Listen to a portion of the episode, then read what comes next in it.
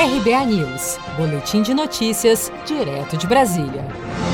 O Congresso Nacional aprovou um projeto de lei que pode anular as dívidas tributárias das igrejas com a Receita Federal. O valor do perdão pode chegar a um bilhão de reais. O texto aguarda a sanção do presidente Bolsonaro, que tem na bancada evangélica um importante núcleo de apoio político ao seu governo no Congresso. Bolsonaro tem até 11 de setembro, sexta-feira, para decidir se sanciona ou veta o perdão tributário às igrejas. A deputada federal Fernanda Melchiona, do PSOL do Rio Grande do Sul, classifica a medida como absurda. Isso não de ser contra as igrejas ou o direito à religião que as pessoas têm, entretanto, o Estado tem que ser laico e todos têm que pagar os tributos devidos.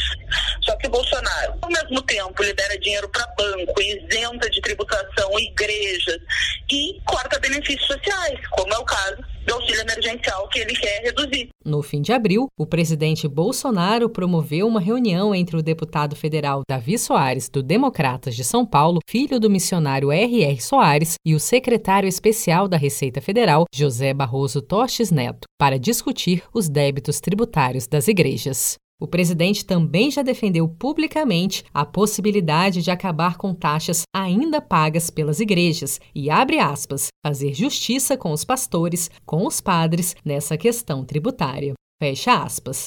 Embora as igrejas tenham imunidade no pagamento de impostos, o benefício não afasta a cobrança de contribuições, como a contribuição social sobre o lucro líquido, a CSLL, e a contribuição previdenciária. Se você quer começar a investir de um jeito fácil e sem riscos, faça uma poupança no Sicredi. As pequenas economias do seu dia a dia vão se transformar na segurança do presente e do futuro. Separe um valor todos os meses e invista em você. Poupe com o Sicredi, pois gente que coopera cresce. Com produção de Felipe Andrade de Brasília, Daniele Vaz.